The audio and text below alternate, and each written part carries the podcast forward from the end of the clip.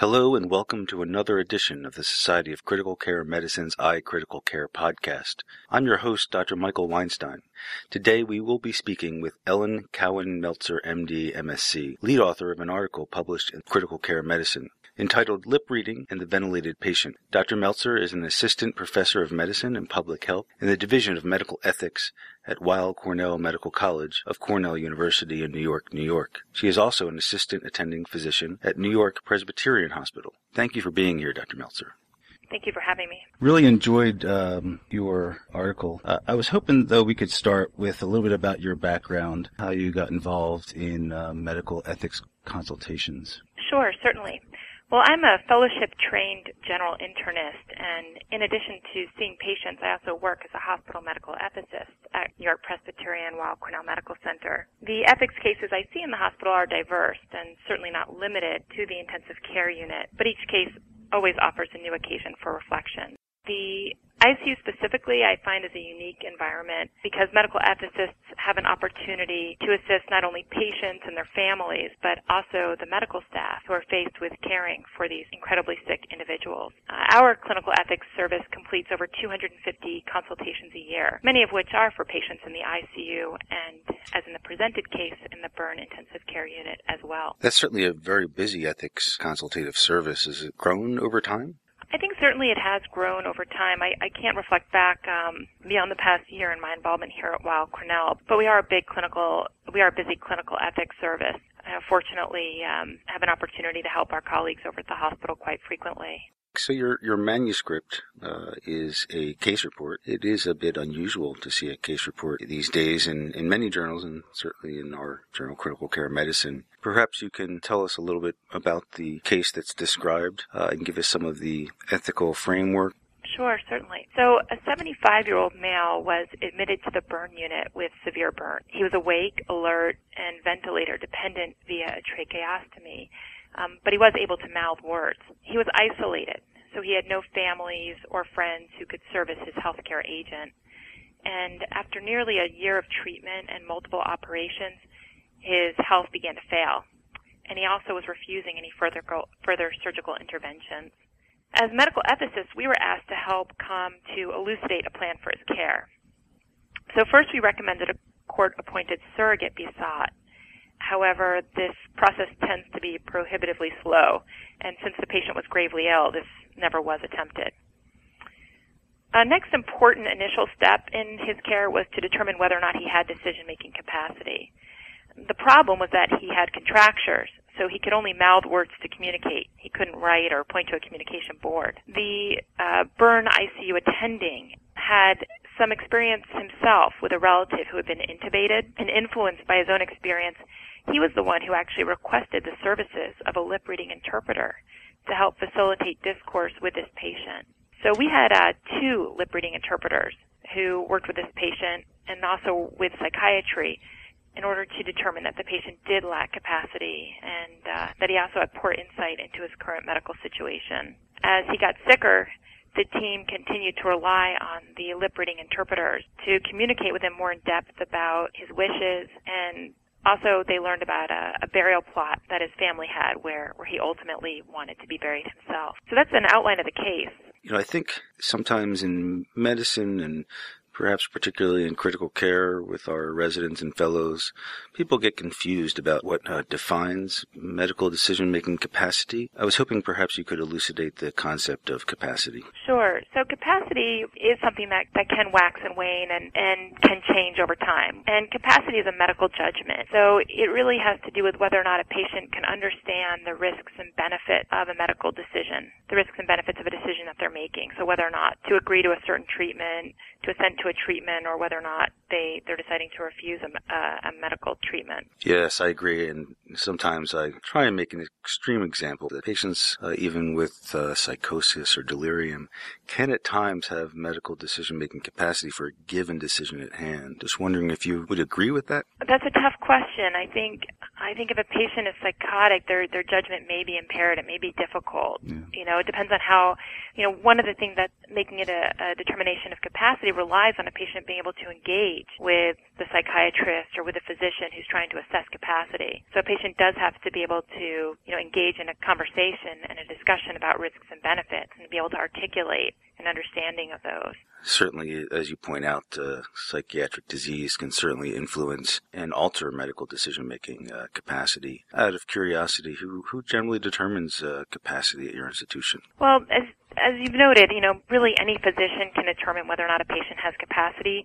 We do tend to work closely with our psychiatrists and with a consult liaison service in assessing patients' capacity. And, and sometimes I find this can be really helpful because patients may be on the verge of having capacity. They may be almost able to make an informed decision and psychiatry may be able to recommend some treatment options for helping to get the patient to, to have capacity, to be able to reinstate their capacity. Yes, that's a great point. Back to the case, can you talk a little bit about medical translation in general and methods of translating uh, for patients uh, who really lack a voice?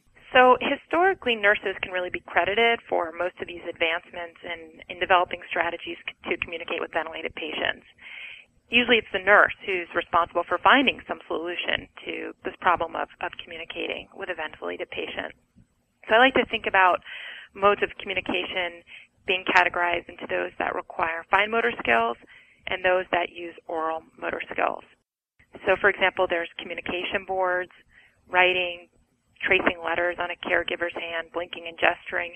I would consider all of those to be modes of communication that require fine motor skills. However, mouthing words obviously just utilizes oral motor skills, and this may actually be preferable for some patients because it's just easier and it's less physically taxing for the patient. When I use the term lip reading, that refers specifically to the act of recognizing speech using visual signals. And what's particularly interesting about this is that there are some deaf individuals who are not schooled in traditional American Sign Language. Rather, they communicate solely through mouthing words, gesturing, and lip reading. So our hospital already had a system established for communicating with this special population of deaf individuals through the use of two interpreters. And this is what was applied to our patient in the burn unit. And the way that it works is that the first interpreter who actually performed the lip reading was a deaf individual who was trained as a lip reader. So she watched the patient mouth the words. And then she used American Sign Language to communicate what he said to a second interpreter. The second interpreter is a, was a sign language interpreter and she was not hearing impaired. So she was able to give verbal voice to what the patient had mouthed.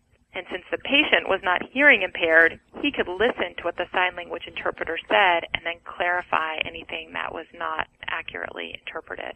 So it really was a unique situation in which these three individuals were working together as a team yeah. in order to foster communication. So actually, this reminds me of a case in our ICU of a patient uh, actually with a fairly long-term tracheostomy whose significant other uh, was doing a lot of translation. And well, perhaps you can comment on this, but we were concerned about using a family member or significant other as a translator. But we had a similar type setup, a lip reader and a signer, a sign reader, I guess and the patient actually got quite frustrated about why we have these two people making signals at each other and um, translating uh, for me when my significant other can translate. In, in any case, you know, it, it, it, does bring up the issue of uh, family members doing translation. Perhaps you can touch on that. With the lip reading interpretation? Yeah. Yeah, well, you know, I think that we often forget that, uh, you know, JCAHO calls for obligate interpretation services for patients so that you shouldn't have to rely on a, a, family member or a child to interpret for a patient. You know, for example, if the patient speaks um, doesn't speak English. So really, we could think about this type of interpretation similarly, and, and in a sense requiring the same normative normative standards of, of an outside professional interpreter. So I think that raises a good point. You know, there can be it can be problematic. However, studies have shown studies of uh, lip reader readers have shown that over time, uh, individuals once they gain more familiarity with the patient, the person mouthing words, they get better at lip reading. So that may be what you're seeing with family members. They're spending more time with this individual and are, are getting better at understanding what they're saying. There have been some studies with nurses showing that if a, a nurse is assigned to the same patient for an extended period of time, she will become more proficient reading that patient's lips.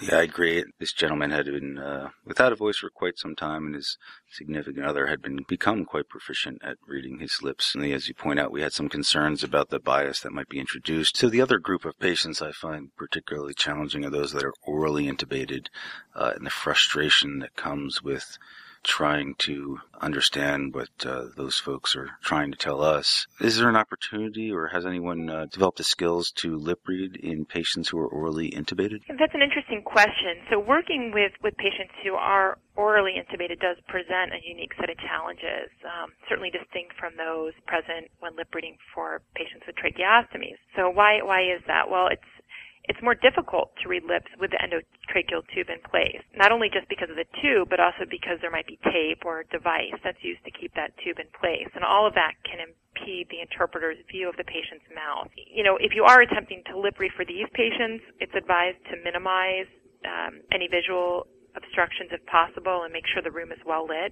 There's some literature to suggest that individuals with hearing loss are often more skilled at lip reading and, and may be better with these patients in terms of interpreting for them. But again, as, as I just mentioned, perfecting this skill takes time and certainly is, is even more challenging when that endotracheal tube is in place. So there's limited literature, but some evidence to suggest that hearing impaired interpreters uh, may have superior skills. Your patients spent quite a long time in the intensive care unit, staff members, and can become frustrated and uh, emotionally charged. I, I, wonder if you noticed uh, some of that in this particular case and how people responded to this individual. So you're right. The patient was in the intensive care unit for an extended period of time, and, and certainly the staff got to know him well and, and really cared for him towards the end of his life, when they when the team learned more about his personal life, you know, after nearly a year of, of conversation with the patient, the team really felt close to him. And when uh, when they learned of his wishes to have a Catholic funeral mass, the the burn unit was able to provide that for him, and members of the the burn unit attended his his Catholic funeral mass and actually served as his pallbearers. Yeah, it certainly sounds as though this patient had quite an effect on those team members. Well, it's been really wonderful to uh, have you on our podcast and have some time to speak with you. I should mention that you graduated from Jefferson Medical College, where I practice and teach, and even rotated on our uh, acute care surgery service. So it's really it's really great to catch up with you and uh, see how far you've come and I wish you much success in the future. So thank you very much. Oh, thank you so much for this wonderful opportunity. Certainly appreciate it. Michael S. Weinstein, MD, FACS, FCCP, serves as an associate editor for the iCritical Care podcasts. Dr. Weinstein is Associate Professor of Surgery at Jefferson Medical College in Philadelphia, Pennsylvania. He is director of the Surgical ICU and executive medical co-director of the Thomas Jefferson University Hospital Programs for Critical Care. His clinical and academic interests relate to palliative care integration in the intensive care unit, medical ethics, diaphragmatic pacing, and spinal cord injury. The iCritical Care podcast is copyrighted material and all rights are reserved. Statements of fact and opinion expressed in this podcast are those of authors and participants and do not imply an opinion on the part of the Society of Critical Care Medicine or its officers or members.